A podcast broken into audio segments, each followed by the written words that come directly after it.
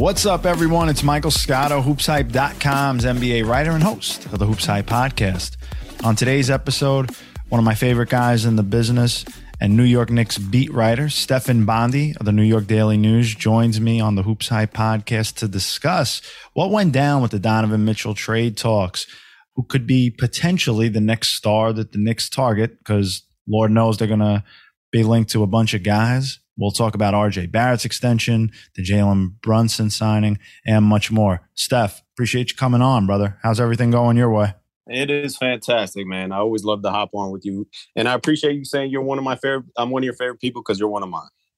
Appreciate that, my man. Um, uh, unfortunately, I would say that uh, you know Justin Zanik and and Danny Ainge could not say the same for Leon Rose and the New York Knicks after uh, after those uh, trade talks fell through for for Donovan Mitchell. Um, you know, Justin Zanik and Danny Ainge gave a press conference recently uh, to the local jazz media, and they were talking about how the deal from the Cleveland Cavaliers was the best deal that they got. Now, Steph, when I looked at this uh, trade for the Cavs, I thought it was a home run for them because they're not a team that's going to get guys in free agency. They got a guy locked in for the next three years um, in his prime. That's a, an all star guy that'll fit with their core. I think they're going to be a force in the East. When I looked at it for the Knicks, I didn't like, I thought getting Donovan Mitchell would be a step in the right direction for the Knicks. But did I think that they had a ceiling of being like a top four team in the East? No. I thought maybe they could contend for like a sixth seed or something. But you know, with the unprotected picks, um, I think it would have hurt them more to give those up than it would Cleveland because Cleveland was already shown has already shown they could be a playoff team and they've got a sustained young core looking ahead that was only going to get better. So I didn't think it mattered as much to them, but um, I thought the dynamics and the reporting around it of of Gersson Rosas, uh, you know, the former Minnesota Timberwolves general manager, who's now with the Knicks, kind of being the lead negotiator reportedly um, was something interesting to me. Um, but overall, I, I, was surprised that Donovan Mitchell didn't end up with the Knicks. It seemed like they had the biggest need for a guy like that and the most assets to get it done, and it didn't happen. Uh, Steph, when you look at this trade, or lack thereof, excuse me, for the for the Knicks, what were your thoughts on why it didn't happen and um, what could have been for the New York Knicks if they had gotten Donovan Mitchell.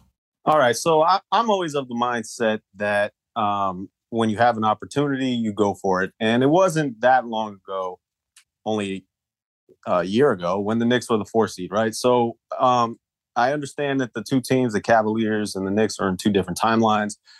I understand why it would be less of a risk for the Cavaliers and more of a reward for the Cavaliers to go after Donovan Mitchell. With that being said, the Knicks definitely wanted Donovan Mitchell. This wasn't a situation where um, they were being hesitant. I know there were some reports about um, they were worried that they they had this low ceiling with Donovan Mitchell. They really wanted him, and and I can confirm that uh, Rosas was a was a lead negotiator in the um, in the negotiations he was talking to Zanik a lot. I think they have a prior relationship. That much is true. How it broke down, um, there are conflicting views about this. Um, the the from my understanding, the Cavalier, the sorry, the Jazz were really heavy on the unprotected picks. That's what they wanted, and, and when it boiled down to it, the Knicks and the the, um, the Knicks and the Jazz were really close. Um, they thought they were going to get a deal done. They they were like at the two yard line. Sorry, am I allowed to curse on this? They were at the two yard line, and um, and you know they couldn't get they could it was they were haggling over protections over picks, and that that was the emphasis. What I'm really curious to know is, and I know Woj reported this when the Cavs came when the Cavs jumped in and they gave their offer, and the Jazz said, "All right, we're going to take that." Why did the Jazz not go back to the Knicks? That's what Woj, reported. Why did they not go back and say, "Hey, this is the final, this is the offer we're getting from the Cavs. We're going to take it. Are you going to come back with something?" Now, if it's true that they didn't go back to the Knicks, I don't understand that. I don't understand because because I think I believe if that's the case, the Knicks would have gone above that offer and would have if they were forced if their hands were forced, they would have beaten the offer from the Cavaliers and, and got Donovan Mitchell. I'm very curious, and I don't know. I'm very curious to know how that went down. Well, yeah, I mean, I other than you know the Oklahoma City Thunder, who were never going to get Donovan Mitchell, the Knicks had all the assets to get it done, but they didn't. Um, now, also, I'd like to throw in there. Sure, there are different view, views about um, how how the league views RJ Barrett. Um, Agreed. and my, under, uh, my understanding is the Jazz value the contract that they got with Collin Sexton more than the, what they would have had to pay RJ Barrett. And that was an important part to the trade negotiations as well. That's an interesting topic of discussion because for Collin Sexton with Cleveland, you know, they were trying to stay under the luxury tax. They weren't trying to go more than around 13 and a half or so uh, annually uh, in a multi-year deal for him. And they would have had to trade Cedi Osman or something like that to to go up more. They weren't willing to do that. Um, with with the RJ Barrett extension with the Knicks, I think certainly people around the league um, view it in, in, in different ways, right? Because you've got a guy that is getting better in in some ways, but what's his ceiling? It, I think with the rising cap, um, that contract's going to look better over time. But uh, to me, it's it. I, the beauty was in the eye of the beholder. I had heard conflicting things, Stefan, on whether like Utah really wanted RJ Barrett at all uh, costs. I think there were scenarios where uh, if the Knicks did not put RJ Barrett in the trade, that Danny Ainge and Justin Zanik and, and the guys in Utah would have welcomed more draft pick compensation as a substitute, but uh, that didn't seem like something that the Knicks wanted to do either. Um, you know, Utah wasn't trying to take on Julius Randle. Um, you know, Evan Fournier, if he was going to be involved, it would have probably had to been a multi uh, team deal.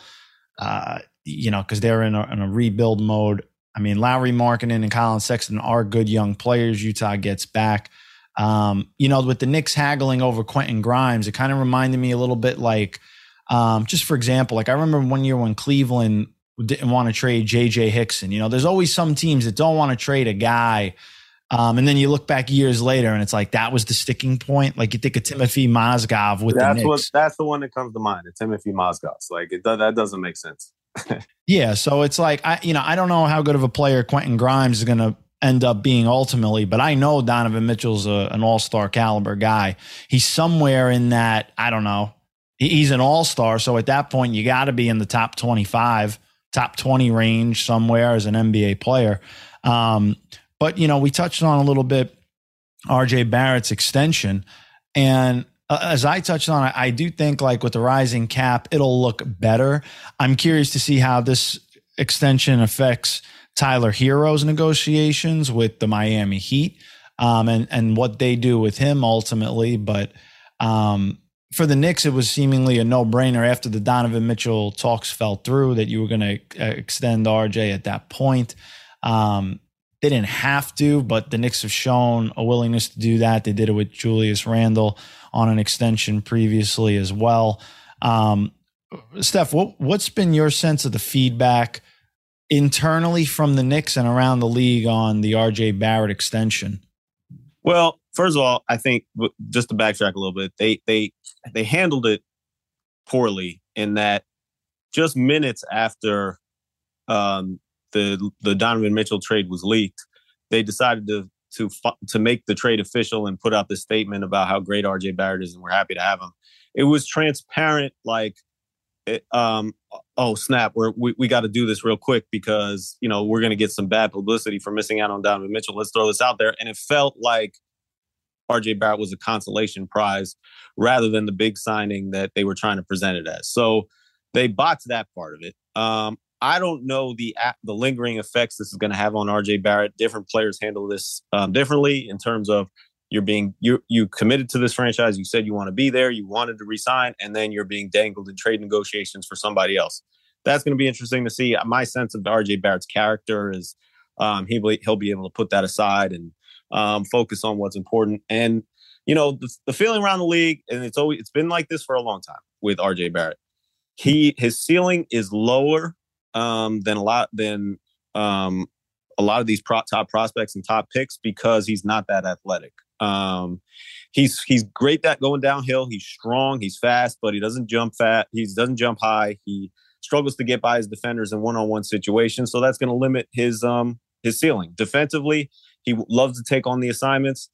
Is he the best defender? I would say he's above average. Um, but he has good size, so that helps him out in the wing position. The um now in terms of you know what sorry, I got sidetracked there. What was the question? what? No, you, I was saying you, you were answering as far as like what's RJ is how is RJ Barrett's extension viewed both internally and around the league. You definitely touched a little bit externally as far as how he's viewed as a player. Right. So he has big he has fans within the organization. Scott Perry drafted him. I'd hope so. Um, if you're yeah. gonna extend them, yeah, you're gonna. You know what though? You know the fact that they waited as long as they did and they were willing to um, give him up with all this other compensation for Donovan Mitchell shows that there are, there are people who are not as high on him as, in the organization as others, and I have heard that. And I know Marc Berman reported that that they um, there are some people in the organization that um, that don't feel as high about RJ Barrett, and uh, I believe that to be true. Marc Berman uh, also reported, I believe, that Shai Gilgeous-Alexander is a possible guy that the Knicks could target. Um, from what I remember, do you remember this? No, I don't remember it, but that's just logical. I mean, well, well you know, here's my thing with that. I don't see that, and I'm going to tell you why. Because if you think Utah wanted a lot of draft picks for Donovan Mitchell, what do you think Sam Presti's going to want for Shai Gilgeous-Alexander? He just signed them to a max extension. I know. Um, I, I get that. I get that. But um, do you think he's going to Shai Gilgeous-Alexander is going to want to stay there? Do you think that, that that situation is tenable? That so when you look when when you look at who the Knicks can target, you have to look at first who is going to become available. And Shai Gilgeous-Alexander is one of those guys that you think might become available just based on his circumstances. That's it. It's just it for me. It's just logical that because um, we looked at we looked at different players that may become available, whether it's Dame Lillard, uh, Karl-Anthony Towns, whomever. They never became available. Donovan Mitchell did. But I could see a scenario where Shai, Shai Gilgeous-Alexander becomes available. Well, I could tell you this right now from uh, some I've some people around Oklahoma City.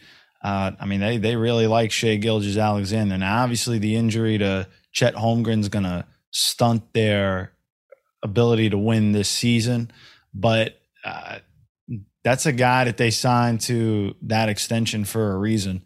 They think that he's a guy that can be a, a building block for that team. So my, I mean, dude, I get that, but they just signed Donovan Mitchell to an extension too, not that long ago.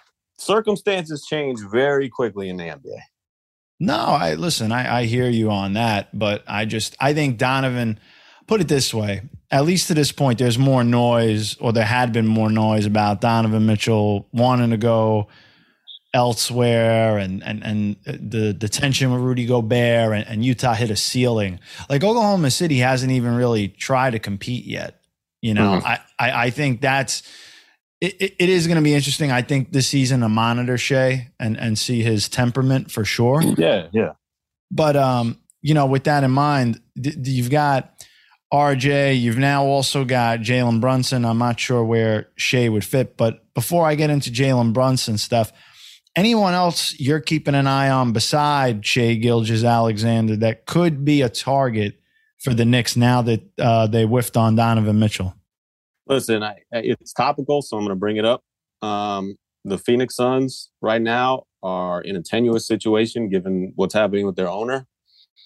And uh, you know, Chris Paul is a guy that will take action. I, and he he and I'm not talking about I'm not gonna go with their Chris Paul. I'm gonna go with the Devin Booker because I don't know what's gonna happen in Phoenix at this point. I have no idea how the players are gonna react to this Robert Sarver news. I don't I don't know how the NBA reacted initially. There's been big backlash since then.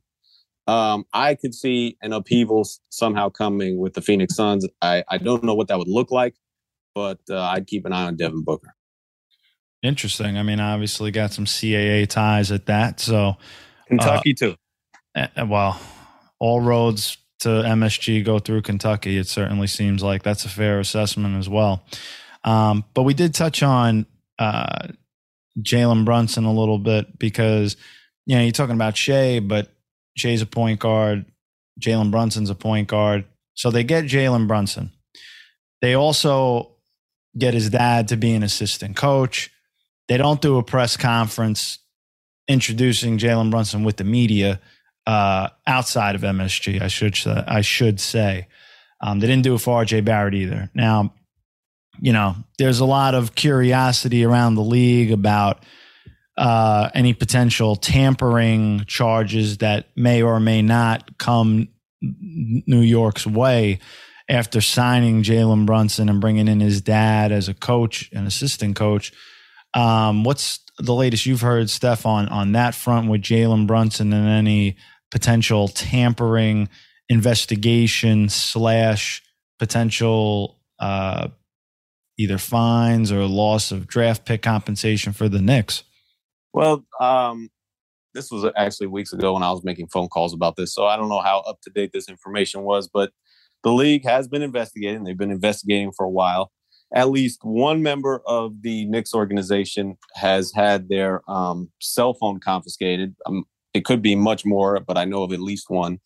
Um, and uh, you know, I don't, I don't know what the NBA has found. I don't know if they're going to find anything. To me, it's a big time gray area situation where what are you going to tell a, fa- um, a father uh, that he can't talk to his son about um, about his future. You know, if if, if I was if I were the Knicks, I would have had Jalen Brunson uh, come talk to the press and say something along those lines. Like, if you're asking me whether I talk to my father about my future, uh, the answer is yes. Like, it. So I don't know. I think there's a lot of precedents happening with this investigation, but um, you know, I have heard that it, it, in worst case scenario, the Knicks will um, have to um, give up a draft pick should the league find that they did something egregious here. They also okay, so now like you got Brunson signed, and another guy that they brought back was uh I shouldn't say brought back because uh, they signed Brunson, but another guy that was signed this offseason we'll go with was Mitchell Robinson. And I thought his contract was interesting because it's a descending contract, which usually signals to me, Steph, and people around the league that it could be tradable. Mm-hmm. Uh, built, it was, you know, designed to be traded. Um, you know, I've talked to people within the Knicks. Mitchell Robinson's kind of relatively been the same guy he's been since he was drafted. Now, some people in the Knicks organization think he's still young at 24 years old and he's learning um, and has some upside to get better. But when you looked at that signing for Mitchell Robinson, what did you see in terms of his future looking ahead because to me the way the contract was structured and it's descending could be a decent trade chip yeah um i think it was more they gave him more than i thought. Um and i think we had a discussion on your podcast mm-hmm. during last season he got a little more. We talked about i think 12 to yeah. 13 million and he got a little more than that. he got a little more. I thought 12 to 13 was a little high too um, just based on what i've seen from him. Now listen he is his he is good, really good at what he does. Um, but what he does is limited. So I think he fits very well into the scheme that Tom Thibodeau wants, which is he wants a big center who's a rim protector who can finish at the rim. On the other end, he fi- he fits that box. He checks those boxes. Um, he's a good center for for for this system and he's you know he's big man he's like he he's what you want in in the type of center that that Tom Thibodeau envisions for this offense. With that being said, there have been questions about um, his health, um, his conditioning, um, his maturity. That you know I don't know if they've been answered. Maybe the Knicks have have have gotten satisfying answers to a lot of those questions before they gave him that that contract. Um, but for me, this is a guy that still needs to prove that he can you know be healthy play 70, 70 plus games in a season and, um, you know, average over 30 minutes a game because thus far he hasn't been able to do that. I mean, he's clearly had trouble with fouls. Um, well, that's, that's, I didn't bring that up, but thank God you did because that was a big part. Yeah. I mean, he has a, a compulsive disorder to foul um, right. early, but he got better. But he did, I have to say this, he got much better at that last season. Well, Hopefully, it continues to go in that direction. But you know, I touched on him as a trade candidate. I mean, certainly, I think the biggest trade candidate or name you're going to hear in rumors uh, when it comes to the Knicks is going to be Cam Reddish. Now, NBA executives I've spoken to are split on Cam Reddish. Some believe Reddish has raw physical talent and upside that has yet to be tapped into. Others believe he doesn't have the drive to fulfill his potential.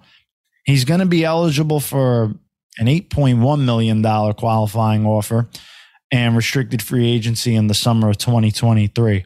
Huge year for Cam Reddish's future, not only with the Knicks, but I think his own career at this point. Um, with regards to Cam and the Knicks, he hasn't been able, he's been collecting more splinters on the bench than points for the Knicks under Tom Thibodeau. Um, so, with that in mind, Steph, do you see any scenario where Cam Reddish is going to get playing time this season, or do you expect him to be moved? Uh, I do. The only scenario I see him getting playing time at this point is if there's an injury, because uh, if you look at the rotation, he does not fit in it. Um, and it, it now begs the question: Why did they give up a first round pick to trade for him in the first place? Because he never had a role on this team ever ever since they got him. So I know that um, you know I, I, don't think he made a trade request. Has been the rumors out there, but I know that he feels like that he doesn't have an opportunity here and wants a place where he does want an opportunity. So I can I can now listen. The Knicks aren't going to give him up for nothing. They just gave up a first round pick for him. So you know his value since then has gone down, and I think if they trade him now, they're not going to get that back, that first round pick back. So um, you know I, I could see a scenario where he gets traded. At the same time, there has to be a team willing to give up something to get him. Um, and I know there's been a push to get him on the Lakers. Um, but uh, you know, I don't know. You know, I don't know if the Lakers are willing to give up something that the Knicks will take. I mean, when it came to the Lakers talks for him, that was as much of a like Russell Westbrook potential blockbuster and things like that. I, don't know if they would just at this point just try to trade for him specifically. Um, you know, the Lakers got their own stuff going on out there. They're talking as much about Bojan Bogdanovic as anybody right now. Um, but you know, we talk about Cam Reddish as a trade candidate. You know, two other guys. You kind of heard their names floated out there a little bit in the uh, Utah Jazz uh, trade talks for Donovan Mitchell, Julius Randle, and Evan Fournier. Um, you know, for Randle, since signing the extension, it, it, hasn't gone the way that I think both he and the Knicks envisioned. Um, they took a step back last year as a team, and, and, and Julius as well with shooting the ball. Um, I think some around the league, you know, other executives looked at um, his play and and seemingly his his attitude a little bit at times with the Knicks, um, and took note of that. Um, Evan Fournier, they paid him a lot of money, shot the ball deep, you know, pretty well from three point range, but other than that, I don't know how much uh, he really moves or moved the needle last season. When you look at those guys, what what's New York's plan with with both of those guys? Because you know Thibs has always talked about Julius kind of being the engine, yeah. and I don't like a Julius Randle led team has a ceiling, and I think you know the the year that they were kind of in that like bubble mode and um you know with with the with the pandemic and everything, I think that was like the best case scenario. And even that, I thought it wildly exceeded expectations.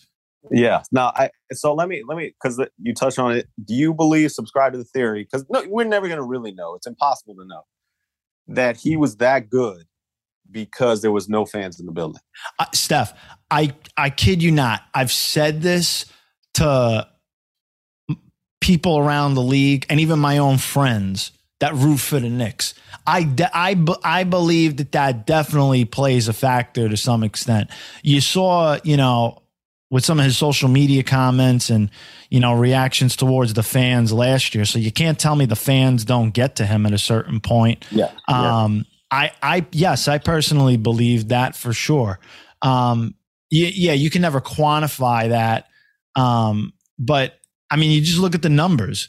Um, he I think the biggest thing too was he shot the ball better than he ever did that year, yeah, and that yeah. that was going to be a regression to the mean. You know that that's an analytical like minions term. You know the, the regression to the mean over here. I, I, hear see it all the time in like fantasy football stuff, but yeah. that was always coming back down to earth. It was, but it went it went further back down. It went further down than anybody thought last season. Uh, here's why I think I, I subscribe to that theory about the fans as well. I saw it happen, man. Like I was in those build those empty buildings because they let the media sit up on the Chase Bridge during those games um, when there was no. Did you bring fans. your binoculars? Yeah, right. Uh, I don't think fans um, realize that's almost at the top of the roof well, of the uh, MSG. yeah, it's all the way at the. We were basically on the roof, and there were no other fans in the building, so they could have put us anywhere else, but they still put us on the roof. Um, Shocking. but so then they, uh, I saw him playing out of his mind during those times the when I really saw him struggle and when this really kicked off, all the struggles that kind of snowballed and, and, and, spilled over into last season is during the playoffs. And what happened in the playoffs? They let the fans back in the building. So I saw you do. I saw it happen. So I, you know, I know you, like you said, we can't really quantify it. It's it's going to be impossible to know. One thing that that did take me by surprise with Julius Randle is, and, and later on, as it was happening, I talked to people in New Orleans, and they were like, "Man, you should have known the dude is sensitive. Um, is how how sensitive he is to some things. And I love I like Julius Randle. I think he's um, you know, a, a great family man and um, you know, he tries and he's passionate and all that stuff. But he lets stuff get to him. And you know, and it, he doesn't react in a positive way when the stuff gets him. Some people take take it in, in inside of them and use it as motivation to play better, to try harder, all that stuff he he takes it in a negative way, and that happened a lot last season. I don't know if that's something that can be corrected. Um, you know, you think it can be, and um, I think it would make a lot of difference in in him and his game because when you add a Jalen Brunson and you figure J- RJ Barrett's going to take that next step, Julius Randle is not going to have the ball or as many opportunities as he had during that pandemic season. And if he figures out how to play kind of that not really a secondary role, but a complementary role next to all these different people, I think that's going to benefit the Knicks exponentially if he does. And my sense is that the Knicks are certainly going to give this a try. They're going to let Jalen Brunson be the point guard, um, have RJ Barrett on the wing, and Julius Randle as a power forward, and give this a go next season uh, before they, they try to trade any, anybody within within that group I just mentioned. Certainly so. Um, I, I know that people talk about trading Julius Randle so that Obi Toppin gets more of an opportunity. I don't think that's going to happen. You know, certainly not right away. And we're going to see this. The Knicks give this a go. I agree with you on that assessment. Um, I think what's interesting to me is when you look at Julius Randle last year. One of the things a lot of people, whether it's scouts or executives I spoke to about him, they noticed he got back to some of his old habits head down, turning the ball over, not moving the ball like he did um, prior to that uh, that season, you know, before he got his extension when he was playing more of a team ball type of style that you, that you touched on.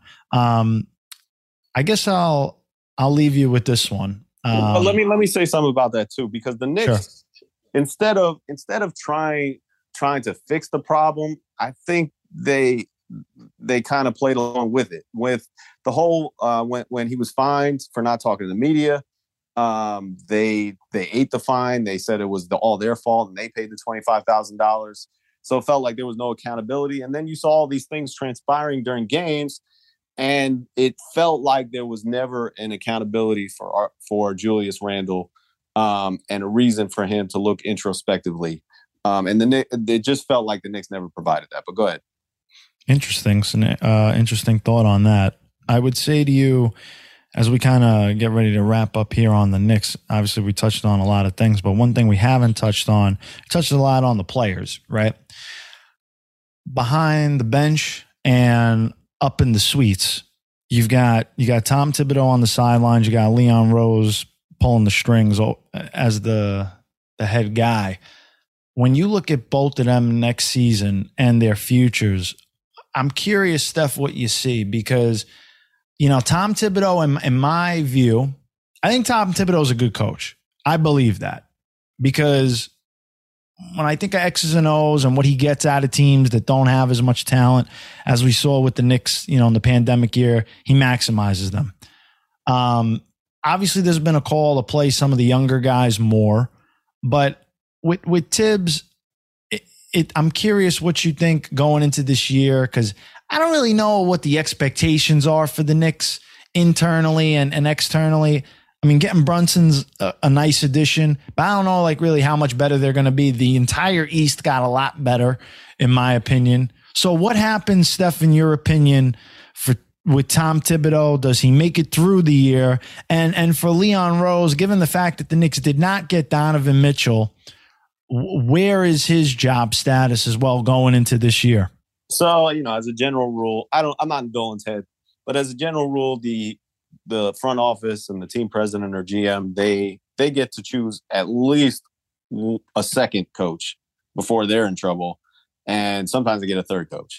So you know, if the team does not play well, and and I think the baseline should be improvement from last season, uh, because they did. Now th- there's reasonable hope and belief.